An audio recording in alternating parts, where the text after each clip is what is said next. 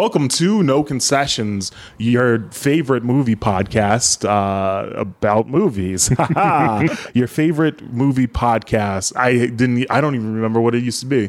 Uh, your favorite movie podcast that covers talks about your favorite or least favorite movies. I don't know. It's been a while. Anyway, thanks This- for listening. This is the new season two opener. Yeah, this is. I hope you like it. Season two. We're going to be operating in seasons going forward. Anyway, hi everyone. I'm Denzel.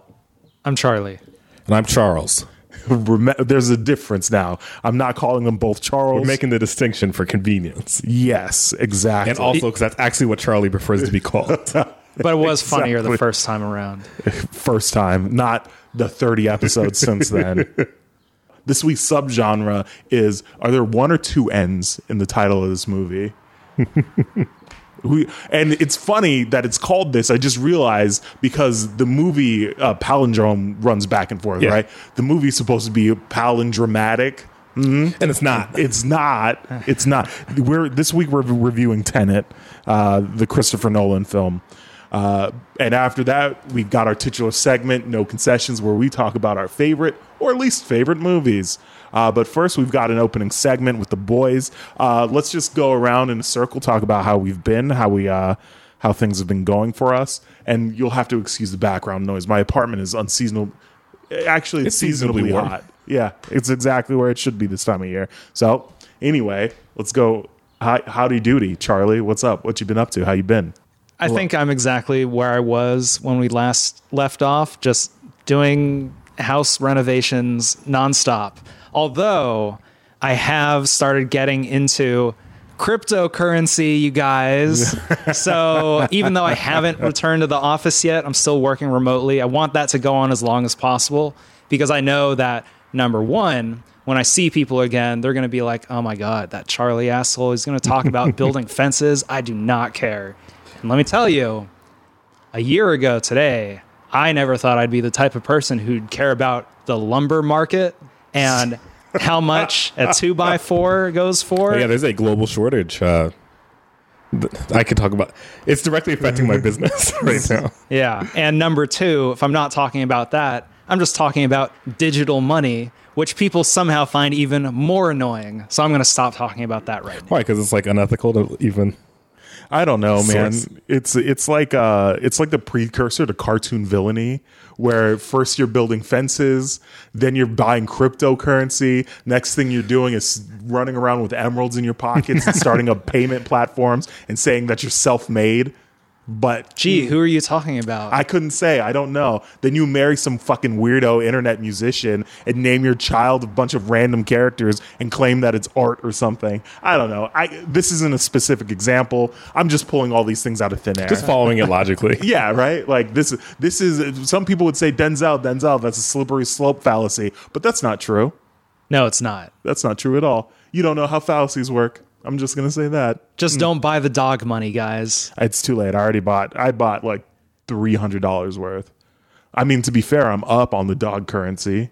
Oh, I'm like way up. uh, unlike all my coworkers who got super into it in the uh, work chat logs going back into the history there was a dogecoin channel that was put out two days before the giant market correction so if anything the sign that the market was about to tank about 33% was all the casuals talking about how it's going to the moon yeah, yeah. I bought the other dog currency. Actually, this is not a cryptocurrency podcast.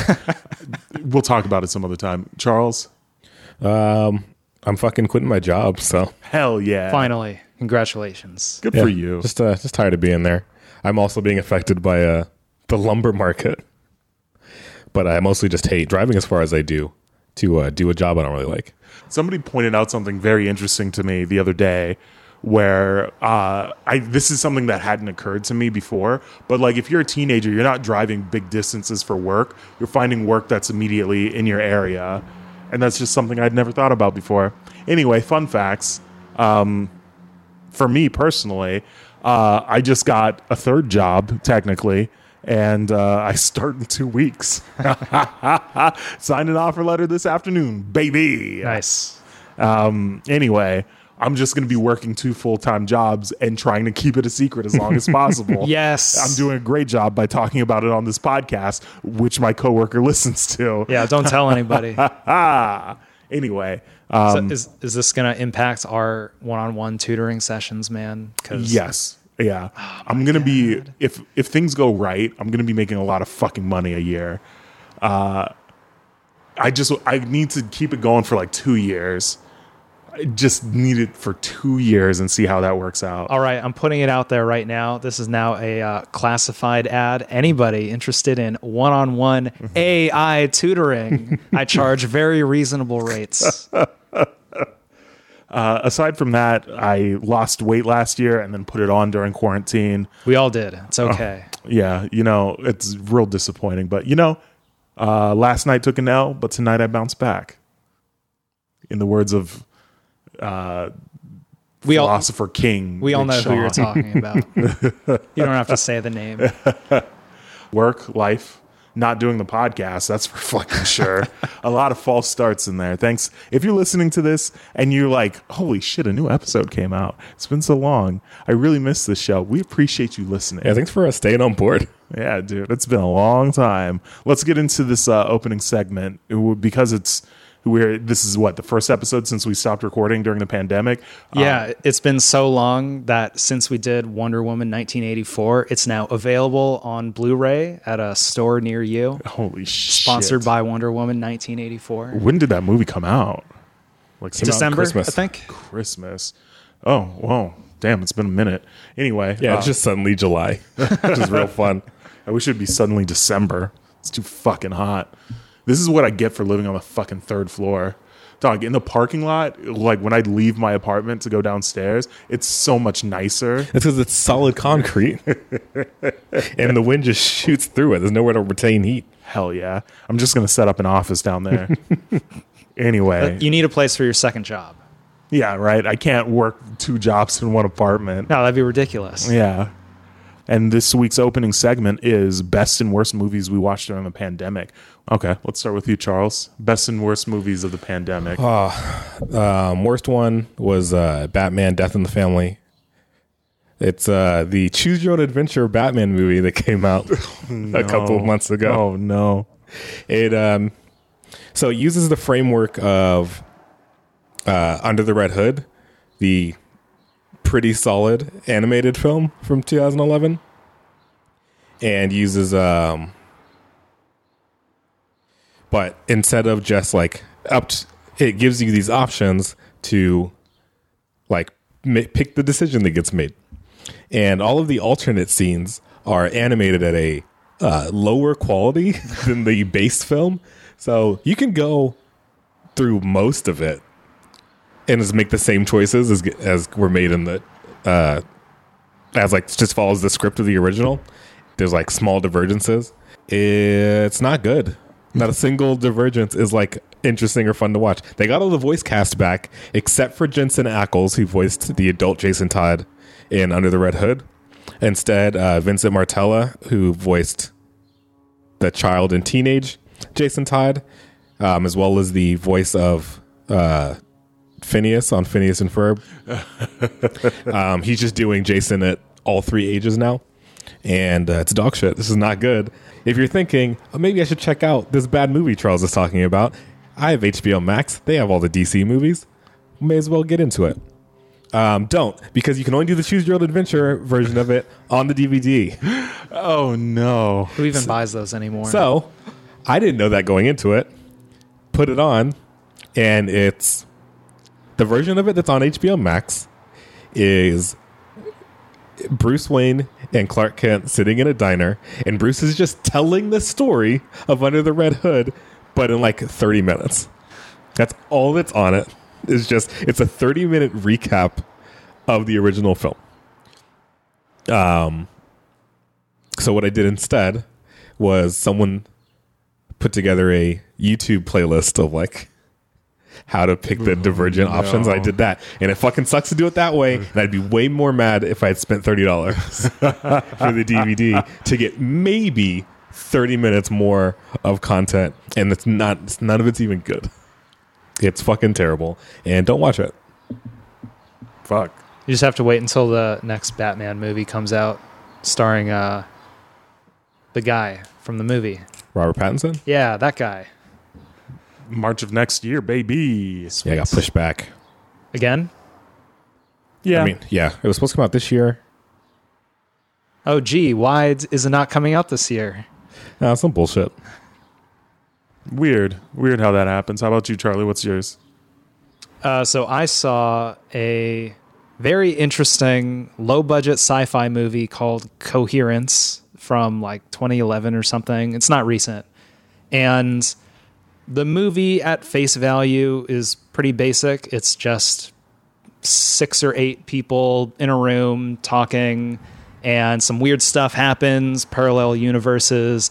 That's not the interesting part of the movie the more interesting like hook to it is the director wanted to make a movie with no script and uh, Off to a good no Off to a good start.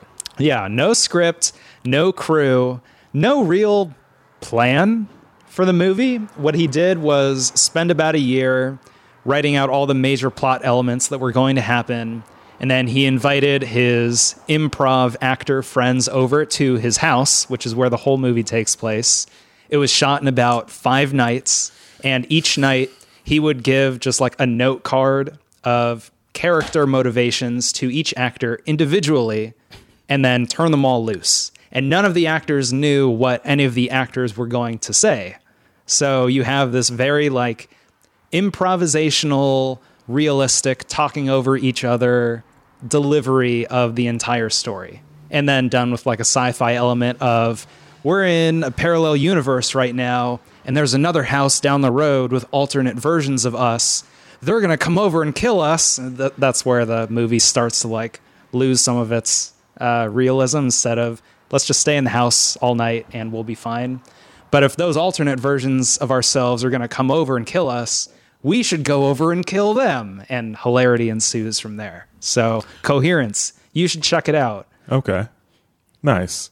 I'm not gonna lie to you, that sounds bad. Yeah, dog, I'm not into it. Is that a single point that you made that I was like, oh, you know what? Maybe that'll. It, it just that sounds like an improv kid and his improv kid friends made a movie at their house. Yeah. But if you if you say it's worth it, Look, given the dog shit Batman movie that you just talked about putting yourself through, I think you can afford to watch Coherence. you know what? You're probably right. Okay. So one of the worst movies that I saw during quarantine was this movie called Mile 22. And I think I may have spoken about it previously, but I just wanted to be sure that it was as bad as I thought it would be.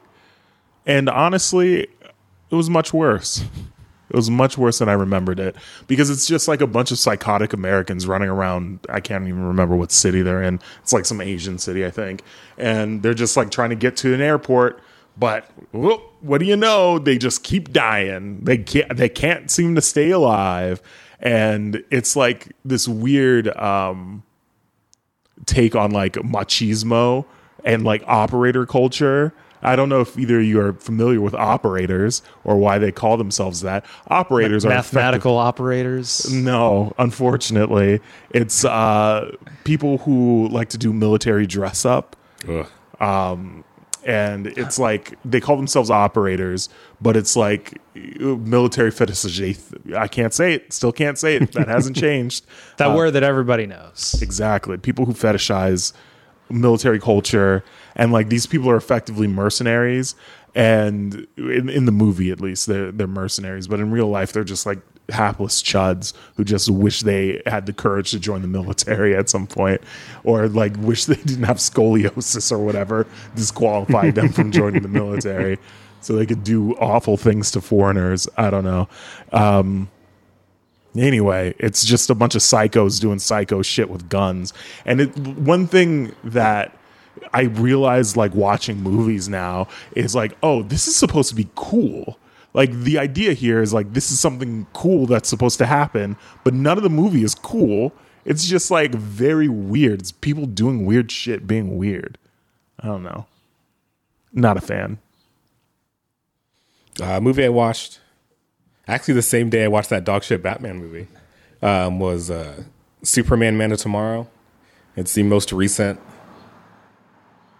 uh, DC animated film since they did away with that stretch of continuity uh, they were doing. And it's a it's another modern retelling of Superman's origin, but uh, fun and not like weirdly trying to just do the same stuff again. Um, the animation style is interesting. They do like the character outlines are like weirdly thick, but I think it works. It makes everything stand out really well. Like the colors are kind of uh like almost like a pastel-y look. I don't know how to describe it, but it looks cool. It um has Lobo in it, and it's I don't know, man. It's I watched I watched two movies that day. one of them was really bad, and one of them I enjoyed a whole lot. And I'm glad the one I enjoyed a whole lot uh, was first. Superman Man Tomorrow. It's also on HBO Max. Uh, if you like comic book movies, um, it's a good one. There's some weird moments in it, but it's overall a pretty solid film that I think uh, more animated superhero movies should be like. Well, I've got a second, not quite positive, not quite negative movie. Let me put it this way it's a good movie, but given the current situation the world finds itself in, maybe it's not the best movie for people to watch. And that is Contagion, starring Matt Damon and Gwyneth Paltrow, which came out years and years ago. They had uh, a lot of scientific and epidemiological advisors on it to try and write a script of what would a realistic worldwide outbreak actually look like. And so you end up with a bunch of phrases that we're all too familiar with now, such as social distancing or R naught value, the rate at which viruses spread. Uh, crazy conspiracy theorists talking about how the government is making up the virus and would be good in any other situation. But when I was watching it around March of last year, it was a lot more of like a letdown of a movie than uh, than it should have been. But on the plus side, you know, Gwyneth Paltrow dies, so like if that's your thing, I, I know there's a lot of hate against her for some reason. Uh, that that would be a reason to check it out. Uh, my next movie is Dirty Dancing, starring Kurt Russell. Nope, Patrick Swayze. We talked about and this, man. Jennifer Jason Lewis. I think Lee? Jennifer, Lee. Yes, that one. Uh, yeah, uh, it's a fun movie. It's actually weirdly. Um, it's like it's one of those movies that holds up really well and it's applicable across timelines like it's very uh, oriented for the Utes, Ute dem maybe it won't be applicable to kids of tomorrow i don't know what kids do anymore Yeah, there's there's, there's maybe a like point where it's like, oh, this no longer really hits generationally, but it's holding up so far. Yeah, yeah. We'll see when that point is. Yeah, I liked it. It was like it's uh in in ways that like 80s movies can sometimes be very cartoonish or like uh parodies of themselves at times. This movie is like completely grounded. It's not like hyper unrealistic and the characters are like understandable because like I watched it and I'm like, damn, like that was uh that was some real shit right there. Can't believe I just uh sat here and watched it. happy day, happy day. Let's get the younger listeners to chime in and say what they think about Dirty Dancing. Yeah, so If you if you're under the age of like 20, I don't want to hear from you. Like, just talk to Charlie and Charles about it. I don't I don't even use Twitter anymore. I retweeted something for the first time in like several months last week because somebody added me, but I don't know, man. We're not not into it. That's what it takes. Say his name three times and he will appear. Oh jeez. Um yeah, I guess we'll uh, move into no concessions. no, that's at the end. No, sorry. This week's this week's review is uh like riding a bicycle. this week's review is Tenet. No, that's not how that works. Uh we'll we'll be back after the break.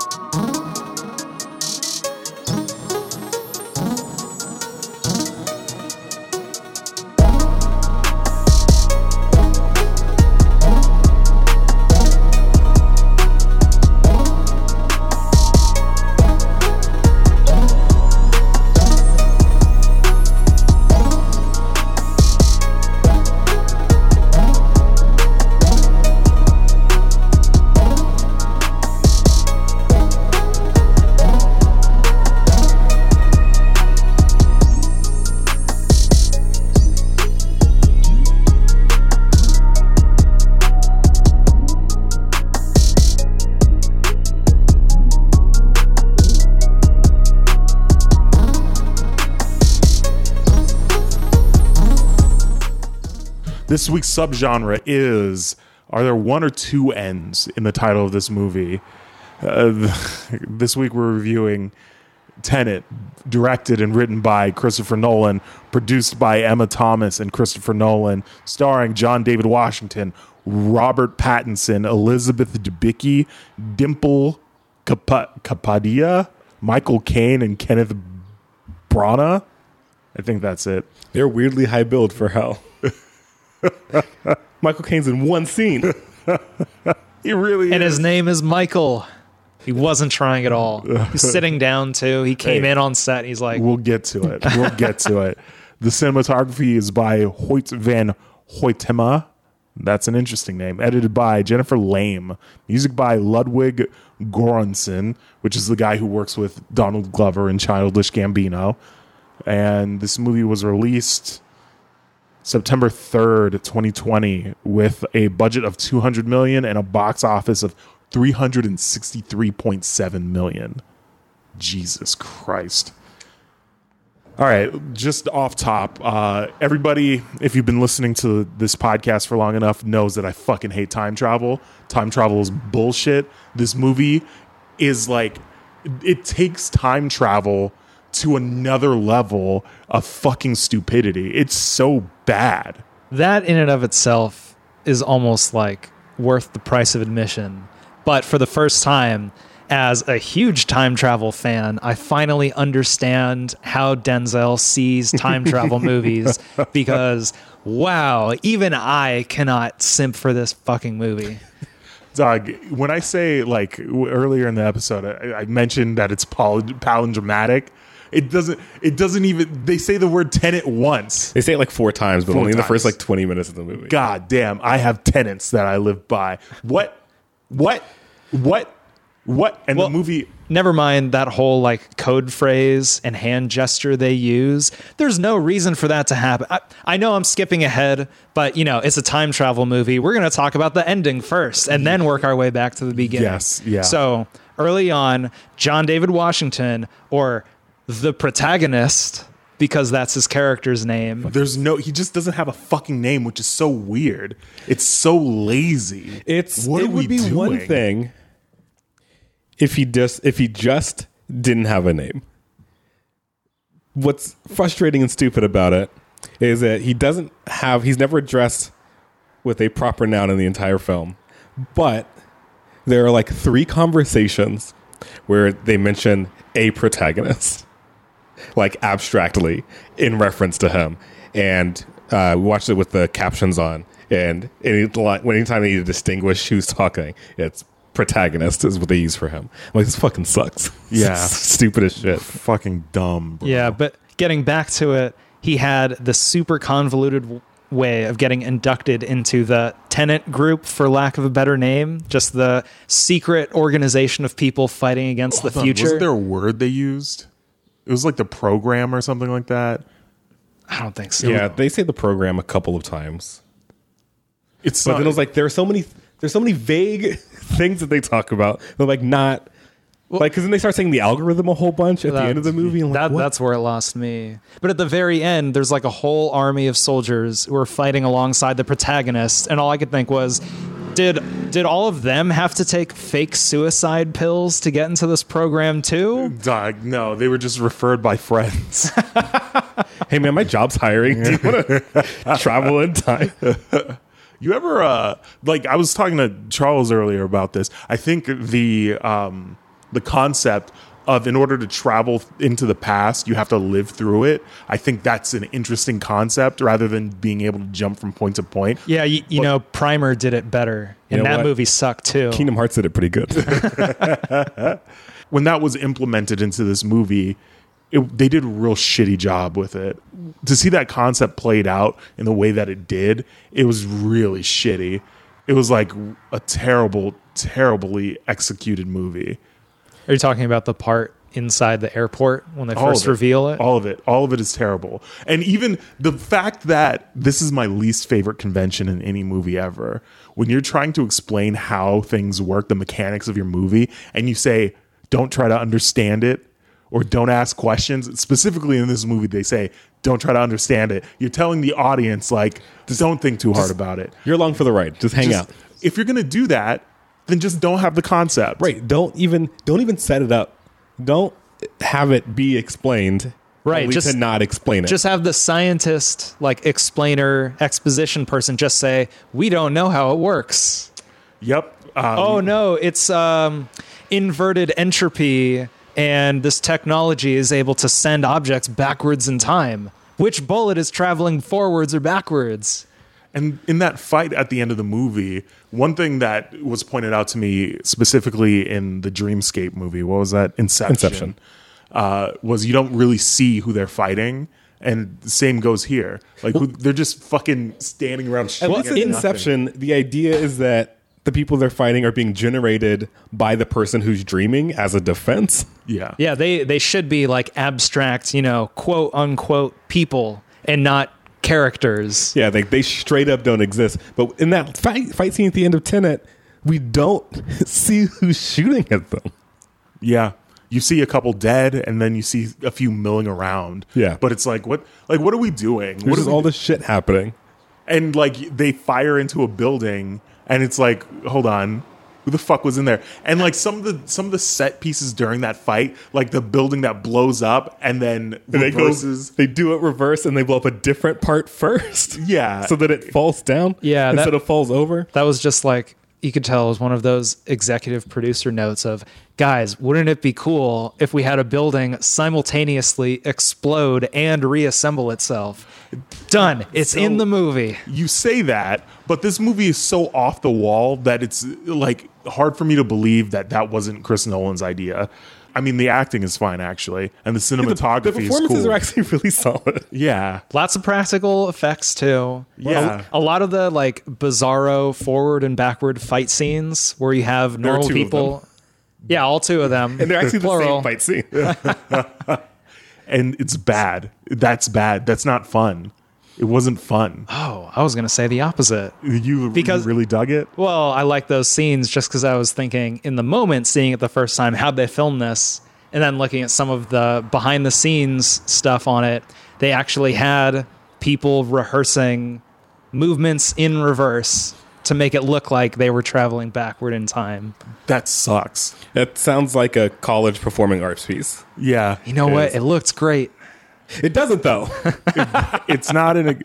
Charles said this, and I agree. It's not exciting. You watch it, and it's just clunky. Concept- conceptually interesting. Someone's fighting in one direction, the other person's fighting in the other direction in time. That is a conceptually very interesting idea for a fight scene. But to watch it play out, it doesn't it's not exciting to watch. Like it's not a good fight scene because it's not fun. Like because the person going backwards seems like they're know it's deliberate that they're kind of out of sync. But the way that fight scenes work kinetically, it just doesn't have that. And so you're like, they're just like shuffling around a bunch. Like when he's like sliding down the hallway, I'm like, what the fuck is happening? Look, that I- looks really stupid. And then you see it in like forward, and you're like, oh, that looks just as stupid. I already talked about my pretentious taste in The sci-fi cool. high concept I'll give, you, movies. I'll give you the flip that he does off the wall. that looks cool both backwards and forwards. I mean, because it, you couldn't tell that it was supposed to be in a Yeah, it's just, specific it's direction. just someone kick flipping up, up a wall. Yeah. There's like I would say let's talk about the story, but what? What the fuck? The story is so simplistic. It's uh, this guy wants to destroy the planet because he's like an abusive husband and he doesn't want to let go of his wife. He has, well, he has pancreatic cancer. Oh, right, right. He has pancreatic cancer. He's a huge he's a huge dickhead. He's a billionaire who likes to beat up on his wife and like torture her for some reason, like emotionally. Yeah, he's just emotionally abusive at first, and then like, or it's contextually sh- given to us that he's emotionally abusive, but all we see is him about to rape her on his boat, and then uh, murder her later. Those like he beats the shit out of her in that uh, fucking Nondescript building. yeah, where they had for that gun deal. where the turnstile is. This I just hate time travel so much. I maybe I don't know. they they use this this twist of that's a person from that's like one of the people. There are only four fucking characters in this movie, and they twice or three times they use the twist of we don't know who that person is. Oh, it turns out it's you from the future, and when it happens in the that first scene in the airport, I'm like, oh, that's one of them. For like, there's no way that's not one of them because that's how this movie is setting itself up. Uh, we can't see their identity, so why would you hide their identity? They're not just like maybe they're tr- they're like leaning on. Oh, well, all the dudes in Kiev were like faceless. They all had balaclavas on and goggles, so you can't see who it is. So maybe it's just some random goon. Well, it's like, well, as soon as Robert Pattinson fucking books it in the other direction to stop him from killing somebody else, you're like, oh, well, that's it's just him. That's just it's just to avoid a paradox. And then they explain, oh yeah, you can't come into contact with yourself or shit unravels. And you're like, okay, well, that's why you had to be all fucking bundled up. And then they do that two also, more times. also that's not how it works. But I don't think Christopher Nolan thought about that too much. There, there are a lot of half baked sciency concepts in this movie, which I'm make no sense. Are you saying that the concept of touching yourself wouldn't create a time paradox in this wholly fictional mechanic they- that doesn't exist in the They're universe? invoking the anti, the matter antimatter annihilation concept, where if you have a particle of matter and antimatter and they converge, they're going to explode. Check out Angels and Demons if you want more information on that. Are, are you But- talking about the Dan Brown novel? Yeah. The fuck? Are those like scientifically sound? No. So hold on, what's the plot of Angels and Demons? Is he trying to stop somebody There- from like there- getting antimatter? There is an antimatter bomb that's hidden somewhere, and Tom Hanks has to race against time to find the bomb hidden somewhere under the Vatican before it explodes. You've totally just reminded me that the Da Vinci Code was so fucking popular for so long.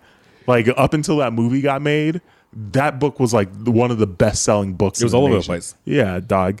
Anyway, the only point they were talking about with you can't touch yourself because you're going to annihilate each other because one of you is traveling backwards in time and the other one's traveling forwards. That doesn't make any sense because you're going to have just yourself traveling backwards in time, interacting with air and stuff just in the real world, if traveling forwards in time. breathe fucking oxygen because it's going in the other direction. How can you? Whatever. It's no, it's the cells of you specifically that you can't touch. That's what's going to cause you two to explode.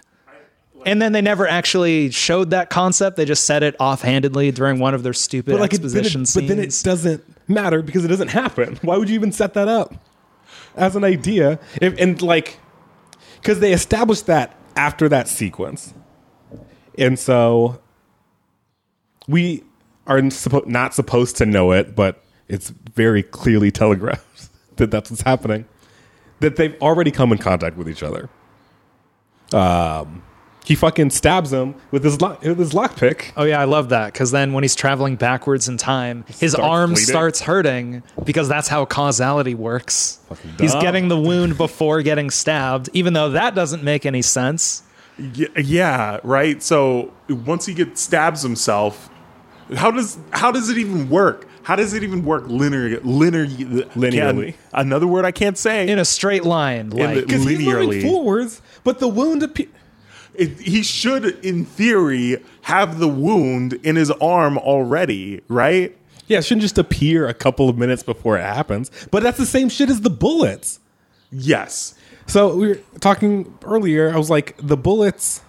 So we like at various points, the visual language from the opening scene of this movie, the visual language for the time travel stuff has already happened because it has to happen before it like in order for time travel to work, it's got to have happened and then unhappen or whatever the fuck. and that's visually represented by bullets being in things. It's the first example of this we see, and it's the it's the way they explain the concepts to us is through bullets. But in order for that to be the case, based on the fact that when he when the doctor is explaining to him how it works, like well, he's like, well, how did the bullets get in the wall? It's like, oh, I just inherited the wall and I've been pulling the bullets out of it. So that means that everywhere there was a bullet has had a bullet in it, had a bullet hole in it. Because that has to have happened, otherwise we can't see the bullet hole, right? So, did those ri- those viewing rooms? Did this always those bullet holes have just always been there, or did they not appear until someone goes until someone gets inverted? And then how do we know which gun they're using? Did they send the wall and the gun that was used to fire those bullets? No, it was just the bullets traveling backwards. Yeah, So they- she how do you know it if it's the only- right caliber? Like you fucking take this Because it 9mm happened already, man. You know what? You need to stop asking questions. Don't try to understand it. Yeah, because it has to be like with intent. Um, which he explains when he is like, "Oh, how does the bullet fall into your hand?" And he tries to do it, and it doesn't fucking work. It's like, "Oh, you have to have dropped it." You're like, "What the fuck are you talking?" like it, it to some degree it kind of makes sense because when he's firing the gun at the wall he expects the gun to shoot so in expecting the gun to shoot it pulls The the, inertia bullet has, back yeah, it has to match, not inertia, but the entropy is- has to match the thing that happened. But exactly what if you did that with, yeah, the caliber? What if you did it with a bigger gun? Yeah, and then also I watched that scene a couple times. The first time he shoots at the wall, or rather, like catches the bullet from the wall, you see the casing fly from off screen into the gun. And then before he shoots, he checks the clip. It's empty. He fires once. He checks it. There's a bullet in there. So was the casing just lying there like Or for 20 years? phase in Where was it this whole time? was It she has to have always been there was she given the casings too like she got the wall the casing and the bullets and she's just like well what happens I better that's that's a good point. I better just keep these all near each other. What if she had kept the What if she kept the wall in a different room than the casing? right this fucking is- dumb. But that sets up. Hold on. This has to be there. They cut out the, I've I watched it when it initially came out. Did maybe I like fell asleep during this at some point, but did they go through like a storeroom and look at a bunch of different shit? Yeah. Okay. All right, cool. I d- wasn't paying attention then. Yeah, there's like a bunch of like random objects that have been inverted. Okay. Cool, cool. Just thought I'd ask. Uh I actually saw it at a drive-through theater when it came out too. A drive-in theater. Yeah, uh, Because a drive-through theater, you just see a couple Yeah, seconds at yeah. a time. You just keep moving. do, do you remember the beginning of the movie when he's in the fucking in the opera house. in the windmill? Oh, thing? yeah. Wasn't that so much longer in the original version? it felt longer. Doug, I could have sworn there was like different periods of time that he was in there. Like they extended that out for a long fucking period of time. And like, I don't know. Uh, I- They had to at least show us that he does pull-ups. yeah, he Yeah, climbed up very 50 tall feet in the air for some reason. for whatever reason. Fucking weird. And then the weird recruitment where you take this fake pill, but like at the end of the movie, fucking stuck off or whatever the fuck his name is, has the pill, but it's a fake fucking pill. So he's gonna fucking take this fake pill to fake kill himself. Yeah, would it even have? Would it even have killed? Like, no, I think the idea he got it from the CIA, but the CIA clearly earlier was just like, that pill did nothing for you. Sorry. This is our test pill. Yeah, we just wanted to make sure you'd kill yourself for us because later in the movie, we're going to send you on a mission that you're not supposed to leave the field from. You have to kill yourself to leave. In order in order for you to leave the field, you got to kill yourself. So I walked out at the end. Did you how did you feel about the the ending? fucking stupid. And it's because they'd already used that same idea earlier in the film. It's not surprising when Robert Pattinson is the dude who sacrifices himself to get the door open. I didn't even catch that on the first watch because I was in so drive-in drive-through theater, drive-in theater. Uh, the car I was sitting in was too modern for this old-timey drive-in technology. Your radio couldn't sync up with it. apparently if you have one of those push button ignition cars it will turn itself off Yep. after about 20 minutes so i Yes. just start setting a little like timer on my watch for like okay it's going to turn off in five four three and when i figured this out this is a pretty cool party trick because i could turn to the people in the car and be like hey guys watch this and then they would see the counter tick down and when- it would hit zero the car would turn off Whoa, how'd you know that? I've been here before. I it turns out I got into a turnstile, sat and watched my car from 40 feet away. You see that guy over there wearing the mask? That's me. I know that because uh, not only am I getting dead drops from the future somehow, but I'm I also told myself this. I was on the phone with me. yeah, also, the movie still doesn't make any sense backwards. How far in they established that you have to in order to go backwards you have to have been there. So how are they sending who's still like is it just like how far in the future is it first of all that these people are sending stuff and how many like it would have to be Turnstiles. loops right of people going further and further back who existed sooner and sooner Yeah. in order for that to work and uh, That'd be a pretty fancy trick. Look up some sports scores, go back a week and make yourself a billionaire.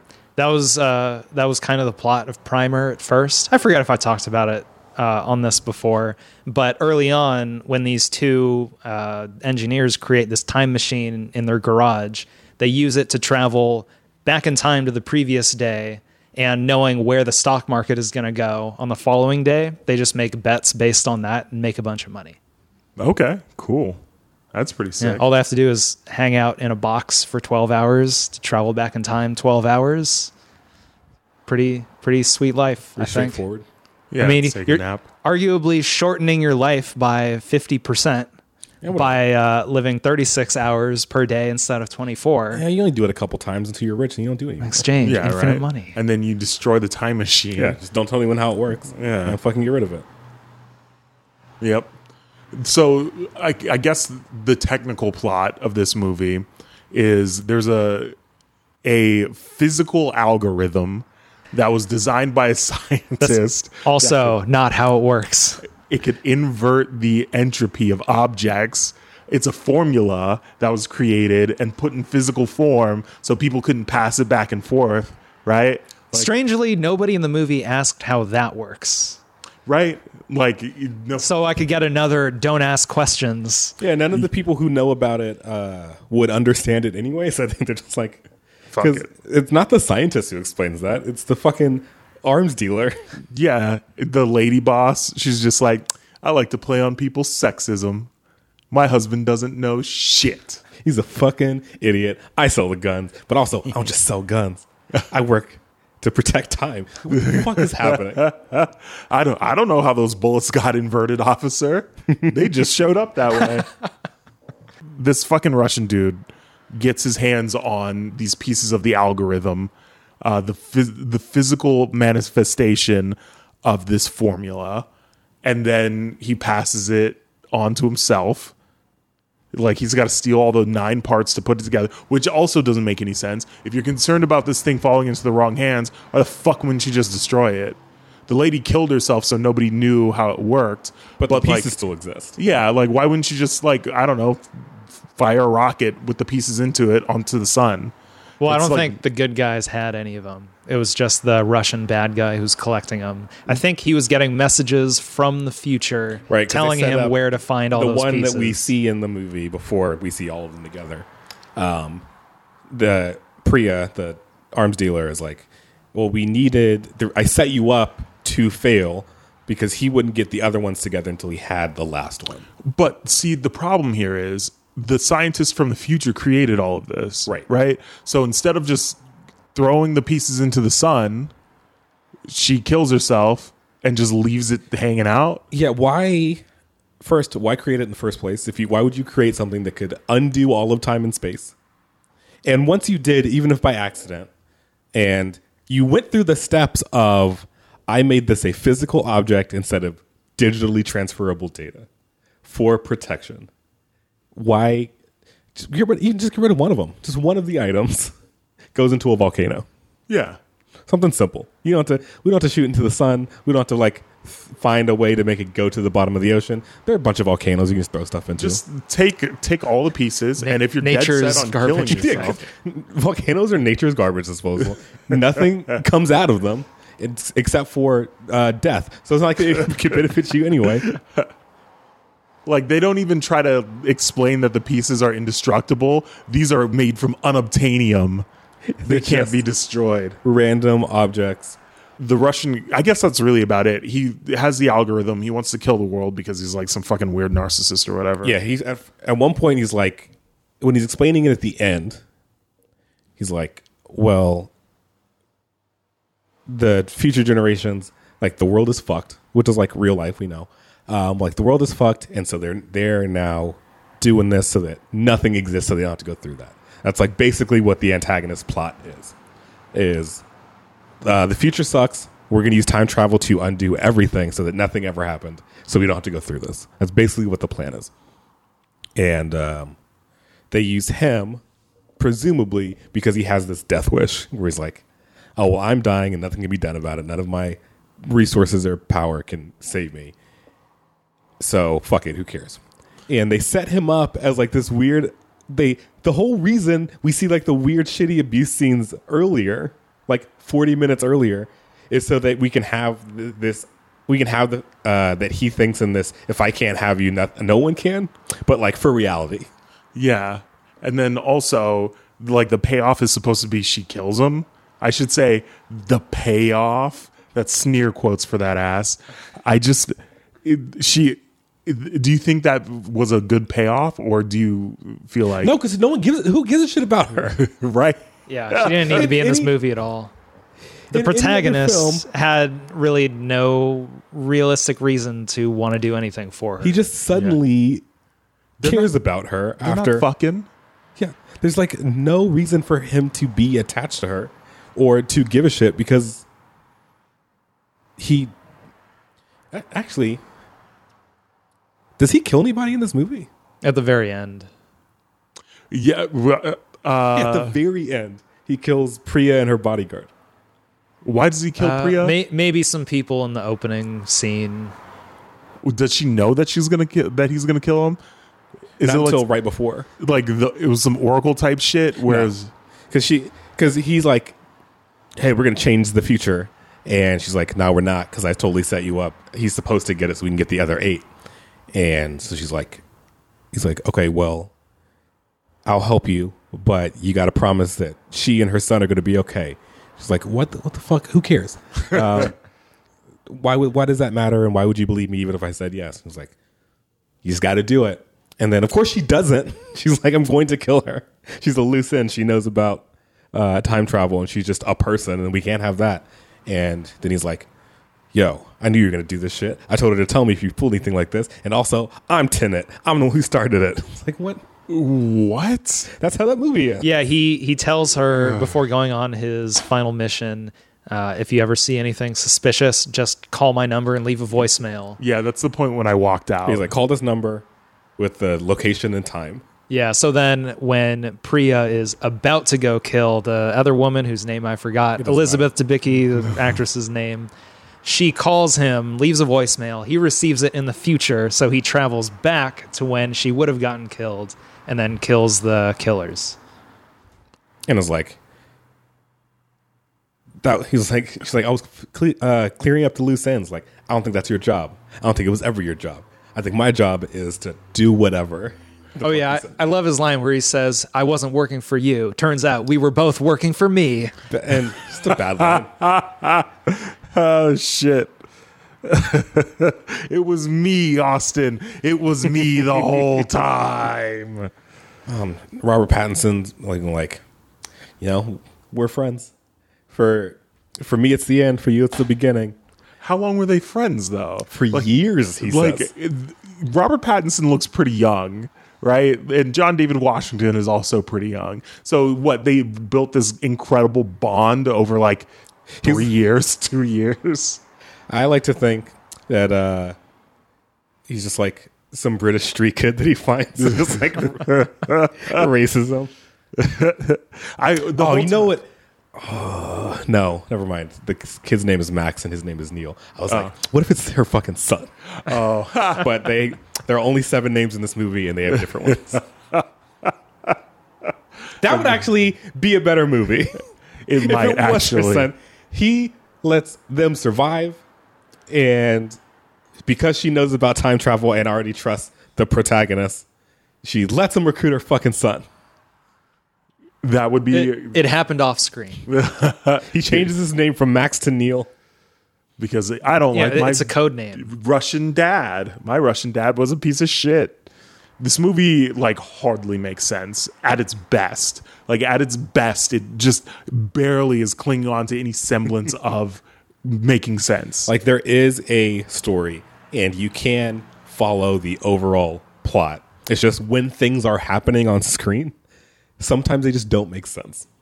Like the when, uh, after the car sequence and before he gets inverted to live through the car sequence, where Denzel and I watched it today, right before we recorded this. When he's getting like interrogated, it is very difficult to follow. Like it, it changes to the Russian dude's perspective, and we see it play out with him having him inverted, and like the speakers are like reversing his speech so we can understand what he's saying. But then he like starts to get away, or he enters the scene on the our perspective forward side, and then it switches to his perspective, and we see him go through that whole sequence, and we're like, I don't understand what's happening or whose perspective we're following. Like, which direction is time flowing for us, the viewer? It's not very clearly established, and it's very difficult to parse what's happening. And then just other shit starts happening, and it doesn't matter anymore. And it's very uh, bad No, see, that you can't follow what's supposed to be happening. they have color hints for Doppler shifts with but light. they shift. So Red is see- forward, blue is backward. Except that's and- also not how it works. We see Doppler shift has nothing to do with time travel.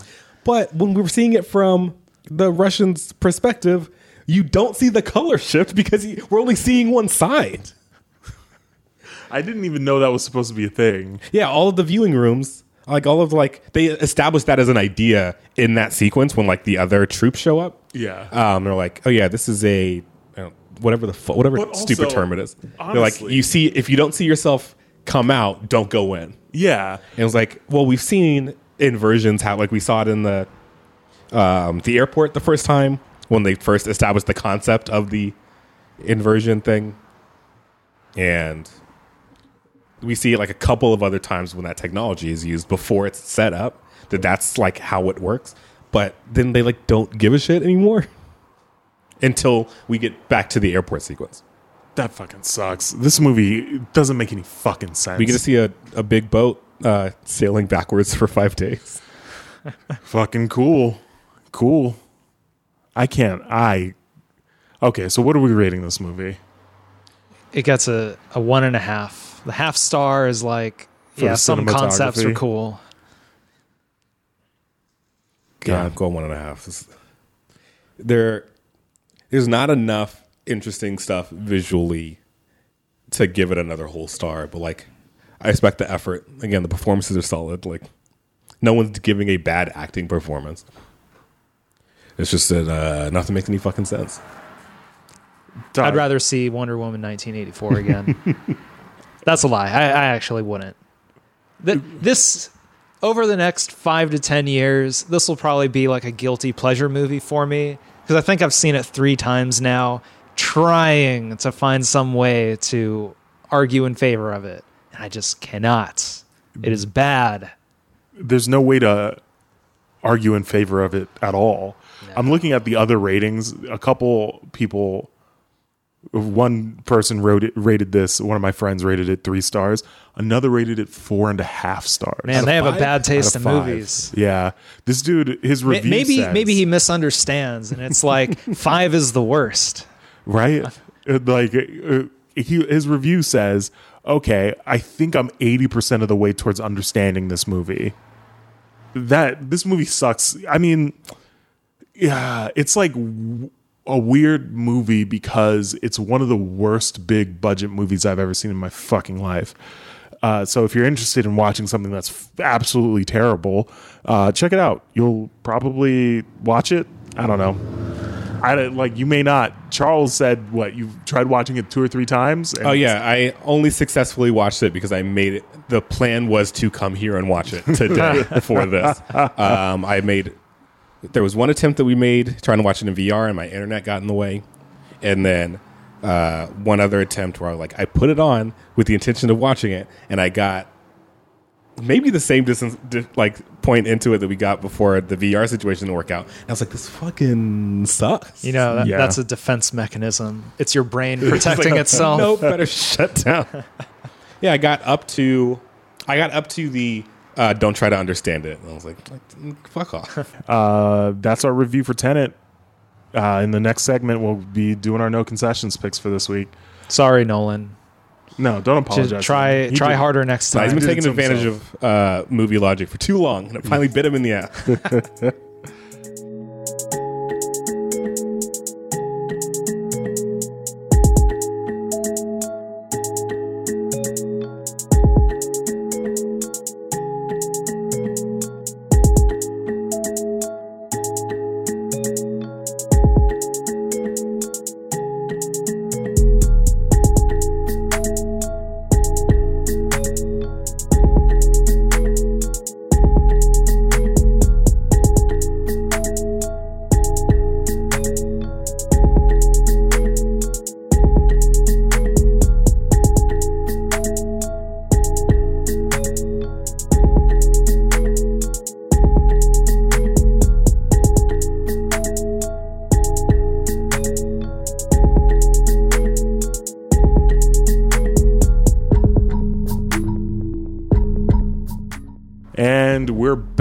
back with our titular segment, No Concessions, where we make a case for our favorite or least favorite movies. So, uh, talking about renovations and stuff earlier, had a had a bad weekend recently. To uh, not bore you with all the details, because man, I could tell you some stories about stuff I've been through now. Put in a big order for a bunch of gravel. Don't worry, this is getting to movies. Gravel wasn't delivered. I had to pick it up myself. because he owns a house Yeah, for real. in San Diego.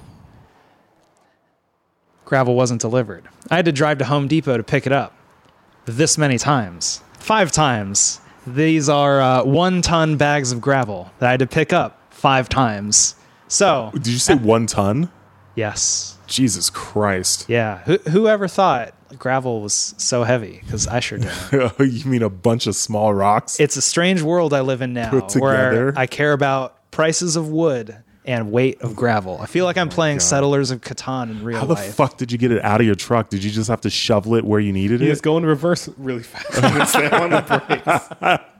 No, you got to do it like Tenet. You got to get in the turnstile, and your intention is to dump out the bag so it happens. That's how that movie works, right? Bottom line is, by the end of the night, I needed something to relax to. So what do I turn on? But Triple X, the return of Xander Cage. Because I hadn't seen it before, and I thought, you know what, Triple X is kind of cool. Maybe I'll just watch this movie. It requires no brain power whatsoever to understand, and that's the level of involvement I need right now because I'm collapsed on my couch, unable to lift my arms. Man, what a bad movie. Immediately after I finish it, I turn on the original Triple X, which is my pick this week, because if Tenet is the smartest dumb movie ever made, Triple X is absolutely the dumbest, smartest movie ever made. I don't know what that means. Well, think about it this way someone brings a script to you and they say, Look, Denzel, executive producer Denzel, we've got Vin Diesel starring as a uh, extreme sports enthusiast secret agent for the NSA trying to stop a supervillain. What do you think? We got a scene dropping him onto a snow-covered mountain, snowboarding all the way down to the villain's secret lair to stop his fancy submarine that shoots missiles of virus into cities around the world. That is the plot of that. I'm remembering the plot of Triple X. That's they're in the same way that movies like that are made nowadays where everything is CGI there are almost 100% practical effects shots in triple X. It's almost impressive how how well they executed all this dumb bullshit. Vin Diesel stuck in a Colombian cartel compound has to escape as the military is gunning everybody down with helicopters, jumps over this giant building that he was just held hostage in as it explodes behind him. I have you guys seen this movie before? I've seen it, and I never got around to seeing this. I've also seen the second one that stars Ice Cube and has a weird sequence at the beginning where Xander Cage presumably like dies. Yeah, whereas fucking You see his skin fucking flap skin flies off. Real dumb. I didn't see Return of Xander Cage, but I did see the trailer where it starts with him uh, fucking skiing down a fucking radio antenna in a forest somewhere. I was like, that's Yep. a live action cartoon. I'm definitely going to see it. And then I didn't. But the Keep- first one, Keep it that way. okay. I'll just keep that idea of it in my head and live off that forever. I really Like I should have done with Tenet. Yeah, there there's a ton Yeah. of concepts like the script itself. Even though objectively it's ridiculous, they have all these clever callbacks that they reference to later on in the movie. Okay, so there's a scene where Vin Diesel meets his tech expert, and he's showing off all of his gear, and he shows him one of these sleeper darts, where he says, "Yeah, if you get hit with one of these things." You'll get knocked out for six hours. You'll wake up with a terrible headache.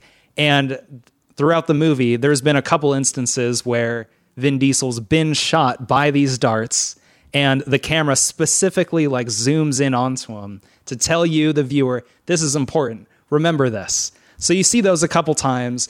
Then his tech expert, like an hour later, is like, Yeah, this is the greatest thing ever. You'll wake up and you won't know where you are. And Vin Diesel gives this absolutely flat delivery of, I was shot twice by those. And then the tech expert is like, uh, moving on. And then the movie just leaves it. They never go back to it. It's a perfectly delivered line. So this movie is amazing. You should watch Well, this. got to revisit Triple X. yes. I yeah, I dig that movie. Smartest, dumbest movie ever made. Hell yeah, I'll stand by it. Charles. Mine is a uh, bad no concessions. It's uh, the Tim Story Fantastic Four. Um, that the first, I guess, second live action Fantastic Four after the 1994 Roger Corman film that was filmed just to keep the rights to the, to the film, which is effectively what uh, all four Fantastic Four live action films have been have been uh, cheap cash grabs to keep the rights to the characters. And uh, th- that first one is dog shit. It's real bad in a way that even the Corman one is not. Um, I did not know before earlier this week that uh, Tim Story, the director, um, also is responsible for uh, the barbershop films. Wow. Same director. Okay. and those facts aren't related in any important way. They're just they're just it's just true. But uh, that first Fantastic Four is fucking terrible. Um, Ian Gruffudd as Mister Fantastic doesn't know what he's doing or like what his character is supposed to be.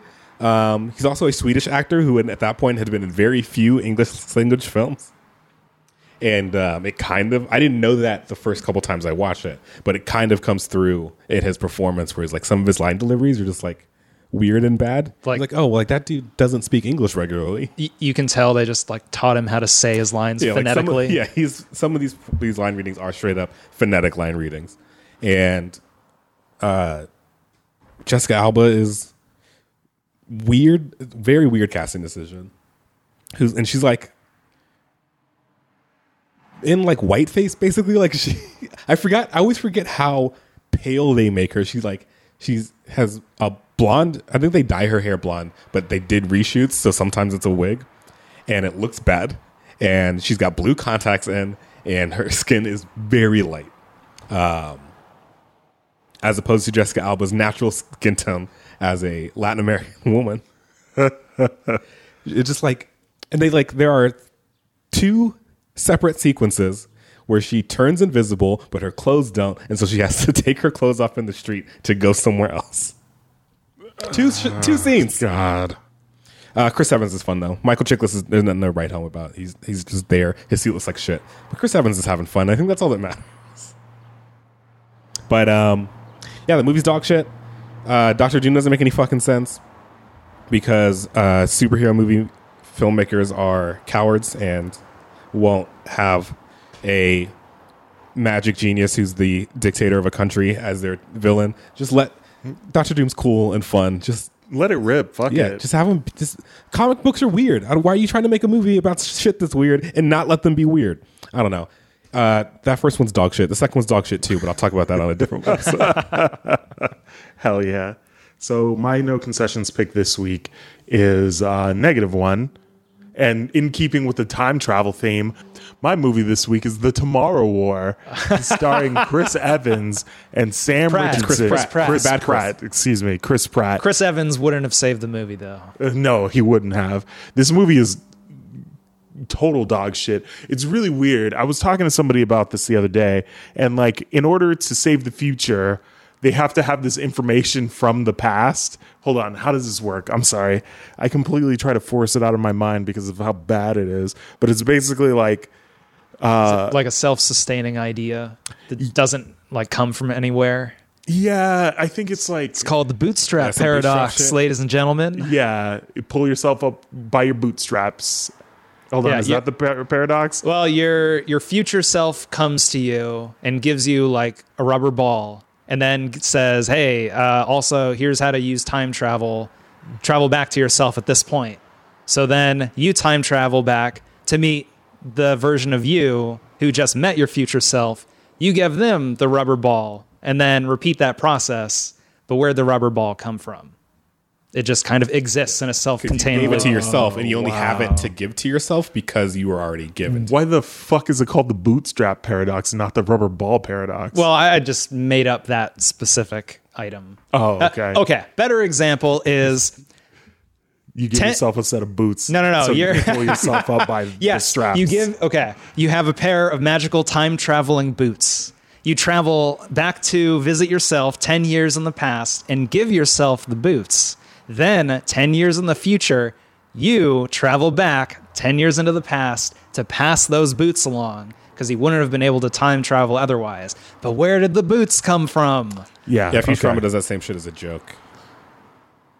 Uh, and one of the latter season or one of the movies after Netflix picked it up or whatever, or Adult Swim, whichever one, whoever bought it, I think it was Adult Swim. Yeah. Anyway, the I can't even remember what the whole point was initially that I was trying to make, but there are points in this movie, and this is like the kind of shit that I hate about like alien war movie stuff. Like, okay, cool. So these guns don't im- impact them in the same way that we're used to, right? But the way that it, it's explained in the movie, it's like guns don't work on them. And then like 5 minutes later we see guns working on them. And then like I saw someone make that same point, but when everybody was going through basic training, they were told your targets are weak in the abdomen and neck. And then that woman like you shoots a like target. so that was the one clever thing the movie had going for it. Bare minimum. Okay, that's chill. But like, uh, you have to think about all the weapons at like even a police department's disposal. Like, there are microwave guns that you could use to like superheat these things and just make them melt from the inside. You have like the sound shit that they use on protesters. You've got like all types of kinds of gases that I'm sure would be impactful against these things. It's not as if like suddenly like none of these other weapons work and then we only have guns we have a myriad of things that would work on these things. And they're from the future too. The war doesn't start until 2048, if I remember right. Yeah. So where do you think weapons systems are going to be 27 years It's from all now? we spend our money on, so we would definitely have so many weapons. Yeah like and in order to stop the future they have to like go to the alien ship that landed but like the thing is They're ri- ripping off Alien, a much more superior movie there.